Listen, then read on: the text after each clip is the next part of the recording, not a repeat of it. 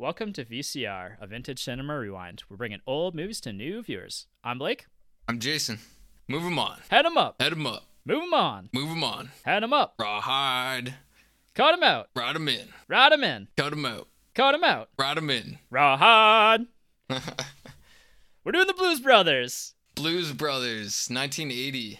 Oh, what a classic. Yeah, very fun movie. Oh, this is one of my favorite, if not my favorite comedy of all time. It was always on my list again, but like the the musical aspect kind of threw me off, and so mm. I it kept like getting bumped down my list as I thought like saw new movies and stuff. But then like it's it's classic people involved and like a classic movie. And and what's great about this movie is not only is the movie absolutely hilarious, and we'll, we'll talk about who this was for in a minute, but the movie holds up from a comedy standpoint. It's got a whole lot of history involved in it, so many historical figures involved in the filming of of the movie. Like it, it's just it's a great movie all around. It, like there's just so much that that this movie has going for it, and you know I I don't have a single complaint about it. In my mind, this is a perfect movie. Yeah, it uh it depends on which version you watch, but it can be a little bit long. I watched the extended cut and Ah, okay. um, so like it felt a little bit dragging on in certain areas, but Mm-hmm. then in certain areas it drags on to a perfect degree, which I think is so intentional. I love it. I love yeah, it. Yeah, which is yeah, it's so fun. It's like when somebody, you know, has has a joke and it's like kind of funny, but they just keep like, you know, keep digging in and digging into the joke and it becomes yeah. hilarious. Yeah, yeah, like it it becomes unfunny and then un it then becomes funny again. Yeah. Yeah, yeah. It's like Will Ferrell, like cla- Yeah. some classic Will Ferrell kind of I was stuff. just gonna say that exactly. Like, will like it's probably like a big inspiration for him. I'm sure. Oh, absolutely. Like uh, this this kind of movie would have inspired all of the 2000s mid 2000s comedians because, you know, The Blues Brothers is a musical comedy starring Dan Aykroyd and Jim Belushi, yeah, and John Belushi. John Belushi. Yeah, Don't you John. bring this Jim Belushi uh, down bullshit into our yeah, fuck. into our episode. No, the great legendary John Belushi together. It's two SNL alum. This, you know, this is an, an SNL movie essentially, and this would have influenced all of the films that you and I love from the early 2000s from our childhood. All of you know the movies from Will Ferrell, all of the Adam McKay stuff, all of Mhm. the um, Judd Apatow movies with Seth Rogen and And Hill, everything. all of SNL and any SNL type movies that came out. Oh, like, yeah. in the 90s and 2000s, and Oh, easily, continue for sure. to come out. Yeah, like Adam Sandler. Oh, and even more so like Chris Farley, right? Like Chris Farley was heavily influenced by John Belushi, like in his mannerisms, the type of humor, like uh, the the very physical type of humor, Yeah, right? Yeah, yeah. Like it would have given him such a uh, good figure to look up to and base his stuff on, even though like he already had so much natural, just raw talent. But Yeah. uh, giving him something to like go towards a little bit. Yeah, and unfortunately, in in more than one way, the good and the bad. Yeah, yeah, yeah. Exactly.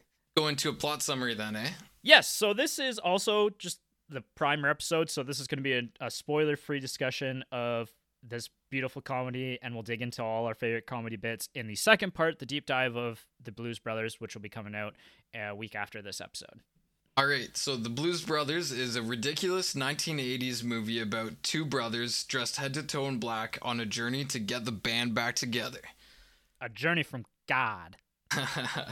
uh, so they want to put on one big show and make 5k to save their orphanage that they grew up in massive ensemble cast here like we said based on john belushi and dan Aykroyd's snl characters that uh, they created like fairly like they created the characters and then made this movie like fairly quickly i feel i, I don't actually know do you Yeah, they created the characters in the mid 70s, I think around 78 or so, and that's when they they actually got a band together. Uh, was the other kind of big component of this because Mhm. well, well, you know what? Let's talk all the history about that in the deep dive episode. But you know, this is this is a crucial, a crucially important film for SNL, for comedy, for music. and even for cars as well, which we'll talk about Yeah. later, and action movies. Yeah, and uh, so the the characters they created was in 1978, and then they made the movie in uh, 1980, just because they were so funny and such like a great character trope that they were playing at. And the music itself is actually really good as well. And they actually did do some concerts and tours and stuff like Yeah. that. You can even catch them occasionally, even now. The band is still together. Yeah, and they they bring in uh, just like in the movie, so many great musical artists to like collab with. Yeah, yeah, yeah, exactly. Like this would be an event worth going to. If I ever saw that the Blues Brothers were playing in Ontario, I'd be there in a heartbeat. Oh yeah, You also don't think about like how so that the music of of the film it's the Blues Brothers, so it's obviously you know heavily influenced blues, jazz. There's a bit of rock and roll, a little bit of country involved in here, but you know jazz is just so influential to do- so many different types of music and and a lot of the mainstream stuff that is really popular today is kind of derived from jazz and blues right yeah, and there's so much um that like comedy goes in with that too because uh it's so off the cuff and like creative. So I think that makes sense why they loved it. and it's such a classic comedy like yeah like let's let's talk really quickly all of the characters and people you should know and then i really want to discuss with you whether the film holds up today still and you know who the movie is for because i think that's actually going to be a really interesting discussion Yeah, yeah, it's uh tough to say. Like we'll have to get into that for sure. Where do you want to go first? So I want to talk characters and people you may know. So John Belushi, one of the most famous stars, comedians of the late 70s and the early 80s before, you know, he unfortunately passed away at 33 of an overdose. Have you seen a John Belushi movie before? Or is this your first time experiencing John Belushi? Uh, I think technically this is my first time. Like, yeah, I think so. Yeah. Cool. Before I'd seen this movie, I did see Animal House, and he definitely carries that film as well. And Yeah. you know, people growing up around the same time period that we grew up in, you know, we know Chris Farley is the obvious person that I think about, uh, similar comedian to him. And so if you're a big Chris Farley fan like me, you know, you're going to naturally be attracted to somebody like John Belushi. Was he in uh, L- Little Shop of Horrors? Is that like wasn't he supposed to be, or is that? Uh, I don't know. There's a lot of films that John Belushi was supposed to be the guy for before he passed away. And we'll talk about that in Legacy actually a little bit. Yeah, yeah. um, in the deep dive because he was a big hole of the 80s. I think the 80s would have been a very different time for movies if if he had been able to keep his drug problems under control. The brother, or I guess we should have said too that. Uh, oh, his so character. Yeah. John, yeah, John Belushi is also playing the character of Joliet Jake uh, Blues of the Blues brother brothers, like they're they're two brothers that grew up in an orphanage together. I, I love how at the beginning of the film they have their names like on their fist. It's like one of the Yeah. first gags of the film is like it says Jake over the four knuckles, and then Elwood has to be spread against both uh, hands. Yeah, yeah. So speaking of Elwood, Elwood Blues is played by Dan Aykroyd, the other brother, uh, who you most likely, especially for Canada, because he's a Canadian comedian, would know his name. But most famous from Ghostbusters, obviously, uh, big important SNL original cast member, I believe. And he was also famous for Coneheads. He's been in dozens of com- comedy movies between the 70s right up into the 2020s. Like he was in the most recent Ghostbusters film that Paul Rudd starred in, eh, which was okay. But he, he he makes a lot of appearances here and there in comedies today still. yeah, he's just like a he just does smaller stuff now. I feel, and but he's always people revere him because he was so big. Yeah, yeah. So important to the 80s as well. And then we get into like the just massive cast and crew of this film and I'm just going to list off I think a lot of the important actors of the film and you know the musical appearances and the uh, actor actress appearances that happen throughout the film. The only person that I do want to mention who's relatively vital to the whole story is Cab Calloway, one of hmm. the m- musical appearances. He kind of plays like the fatherly figure to the Blues Brothers. He was the janitor, maintenance guy at the orphanage where they grew up in. You know, we see them early on when they go and visit them. He really took them under his wing, taught them all the music, taught them how to play the instruments and everything, and and kind of basically passed on his appreciation for this kind of music to them. And he's a real famous musician from the hmm. 30s, 40s, and 50s. And he, we actually get a number from his that made him the most famous. He actually gets to perform it as well later on in the film, which is really cool. Yeah, Minnie the Moocher. Minnie the Moocher. Yeah, one of my favorites of, of the film for sure. And yeah, just like as I was watching this, because I I didn't know that much about it besides the few like quotes that are like super popular.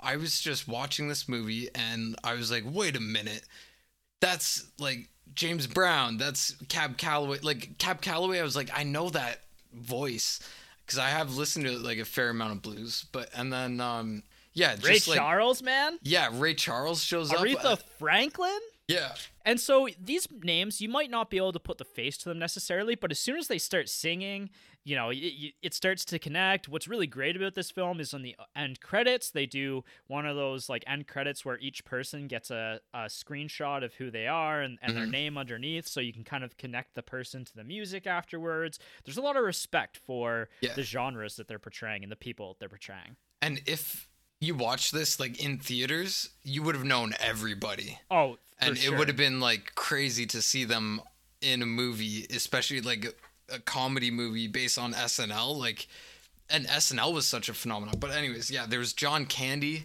Um, who else? So, do you want to talk musical appearances first or actor appearances first?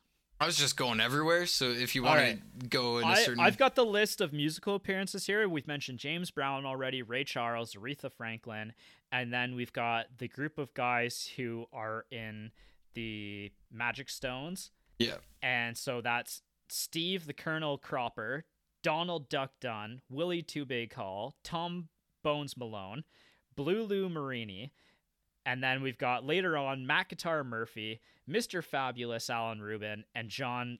Actually, John Lee Hooker even makes an appearance later on in the film. We've got Twiggy, Chaka Khan, and Joe Walsh even has a brief appearance from the Eagles. So there is like so many, so many names there to chew on. yeah, just peppered in there. Uh, did you mention you haven't done actors yet? We haven't done actors. you want to yeah. say a few of the actors, and and we've got some important directors involved in this as Oh well. no way! I, I didn't even look into that. There's so much going on, but uh, so I just noticed Paul Rubin, who uh, Yes. is Pee Wee. yeah, who Herman. unfortunately just passed away. Yeah, yeah, very recently. And then uh, John Candy, who Mm-hmm. is like hand in hand with John Belushi and Yeah, like that time. Uh, yeah, another big influence for somebody like Chris Farley for sure. Carrie Fisher. Yeah, Carrie Fisher. Yeah, like that would have been absolutely massive that she was in there and like Coming her off the Star Wars, man. Oh yeah, Yeah, Carrie Fisher, a lot of like, you know, the serious actors of a lot of just serious actors in general are also like really good at comedic timing. And Carrie Fisher has a great performance in this one. yeah, really fun. And then I actually I'll talk about a little bit of the directors that make appearances. Did you notice Steven Spielberg's in this film?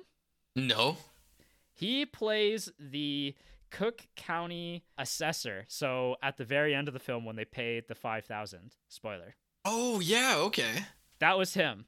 I didn't recognize him either because No. you know, my mental image of Steven Spielberg is like 50s, 60s, 70s Spielberg, exactly. not yeah, like yeah. Spielberg would have been like 30 years old, maybe at this point in time. Like when he made Jaws, he was in his 20s, right? So this is a really young Steven Spielberg. Yeah, yeah. Wow. There's also Frank Oz in this film. I saw that he's at the beginning. Yeah, he is the uh, corrections officer. That intro to what uh, Jake's character is, like Yes. what he had in his pockets as he was Oh going my god, into jail. so that, funny. That was so funny. And It's one of those jokes that continues on, like we were saying, and it gets funnier as it goes because of all the ridiculous stuff. yeah, yeah. And so, yeah, so Frank Oz is actually a name that you might not have heard of before, but trust me, he is so important to your childhood. He was the guy, one of the creators of the Muppets with Jim Henson, The Dark Crystal. He directed the Star Wars, the OG Star Wars films. Like Hmm. one of the most important directors of the 80s by a mile.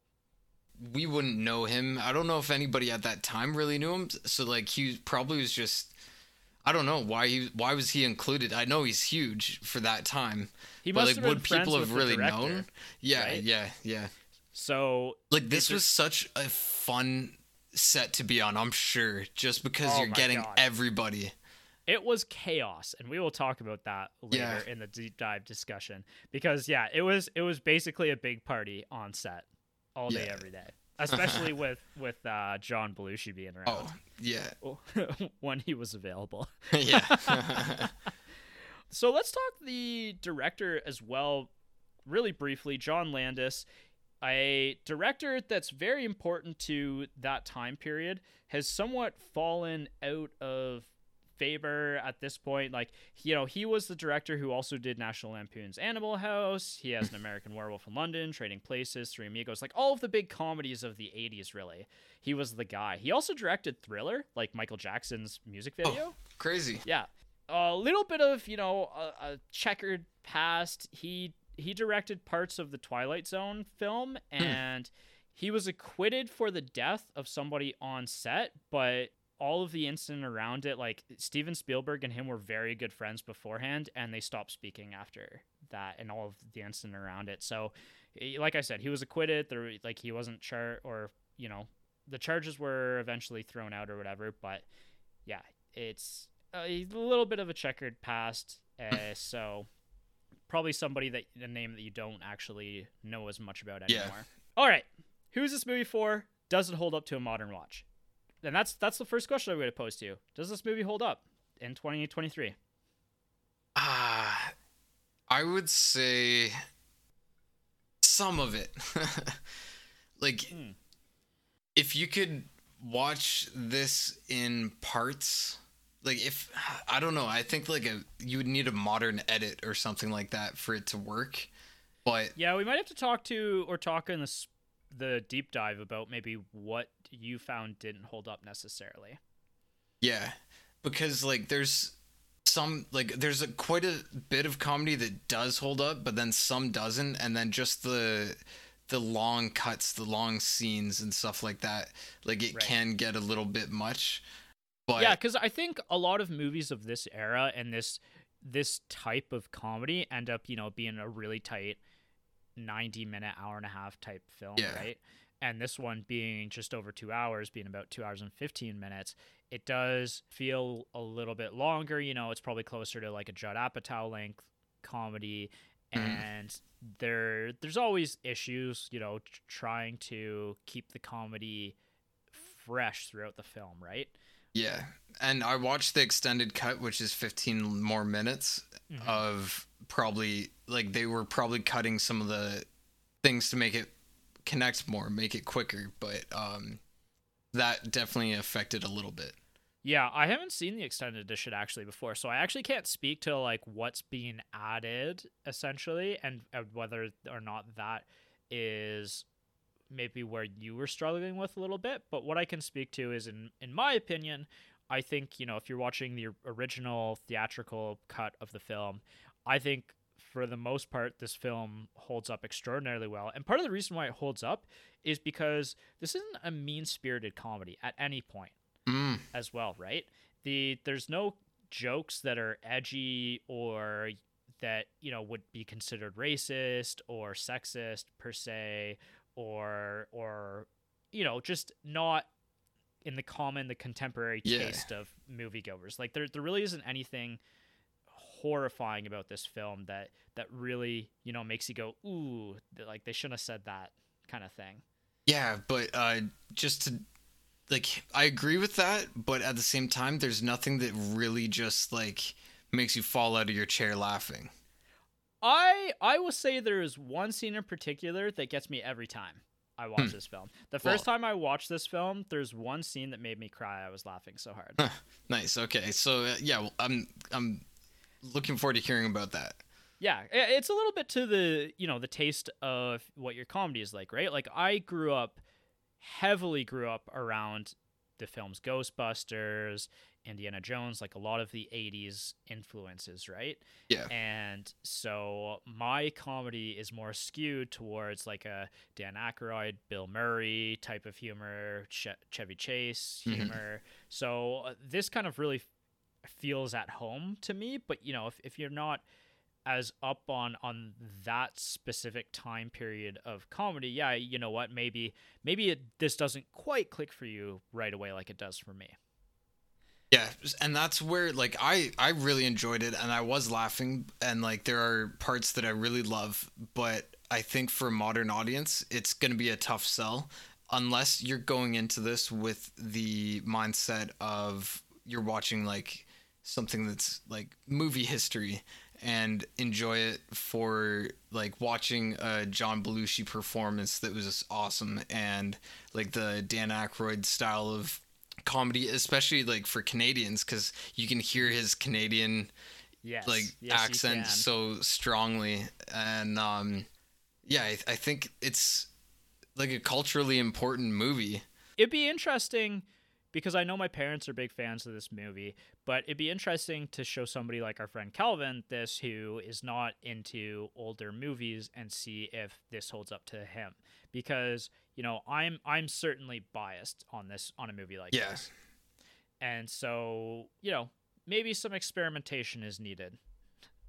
Yeah. Um, but anyway, I think, in my opinion, who's this movie for? Well, in my opinion, this is one of the best musical comedies ever made. I I can't think of too many more musical comedies that I would go to before I I'd land on this. I've honestly made this at this point. It's an annual watch for me. I think I'm I've been watching it for the last four to six years, every year, once a year, because I, I I've loved it so much. it's it's also just a little bit of nostalgia for me.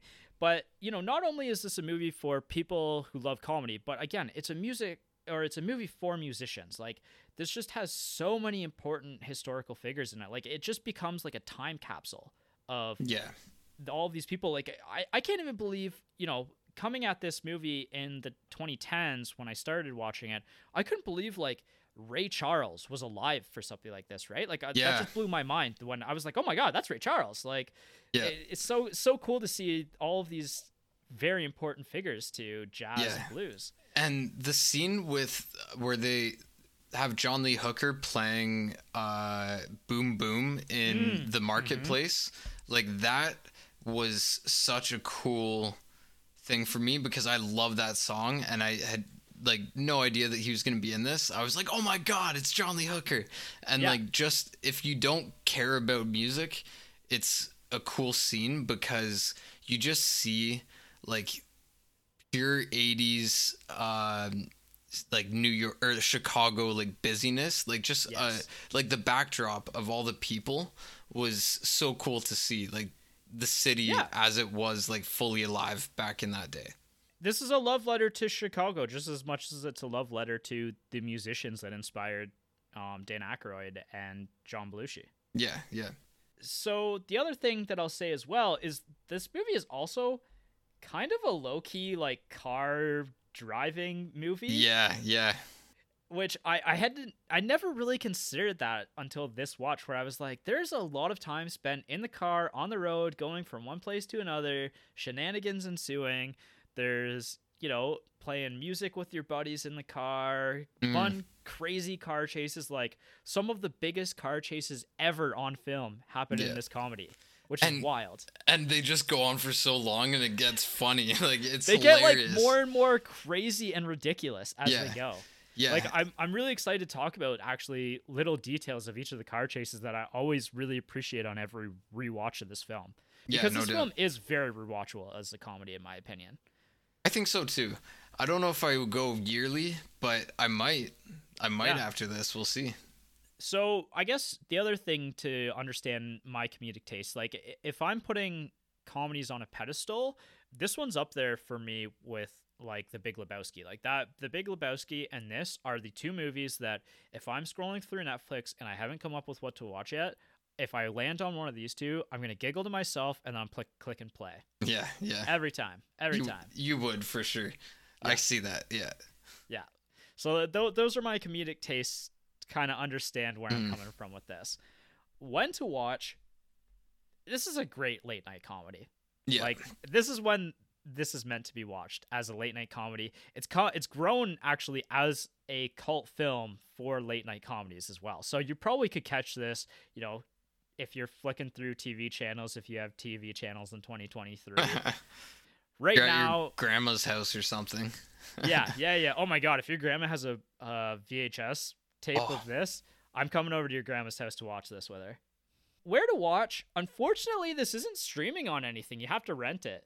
So I rented it through YouTube. This was on Netflix like two or three years ago because that's one of the first Yeah. times that I caught it or second time or whatever. So Yeah, hopefully it pops back up every once in a while because it, it's such a expect it to. classic. Yeah, I, you know, this could even make an appearance on Tubi. This would be a great film to pop on Tubi at some point. I wouldn't Yeah. be surprised by that. So yeah, kind of just just if you if you're not willing to pay the money to rent it, just you know have an eye for it and and check it out when it comes to your streaming platform because it's really I think in my opinion it's worth the watch. Yeah, definitely. And that's it for the spoiler free discussion. So if you're interested in this film, go check it out. Come back next week and we're going to dive head on into spoilers, what we liked, maybe what didn't hold up in your opinion as much, and, and just dive into all the background of the making of the movie. Forward to it. Cool. All right. Until next time. Rawhide.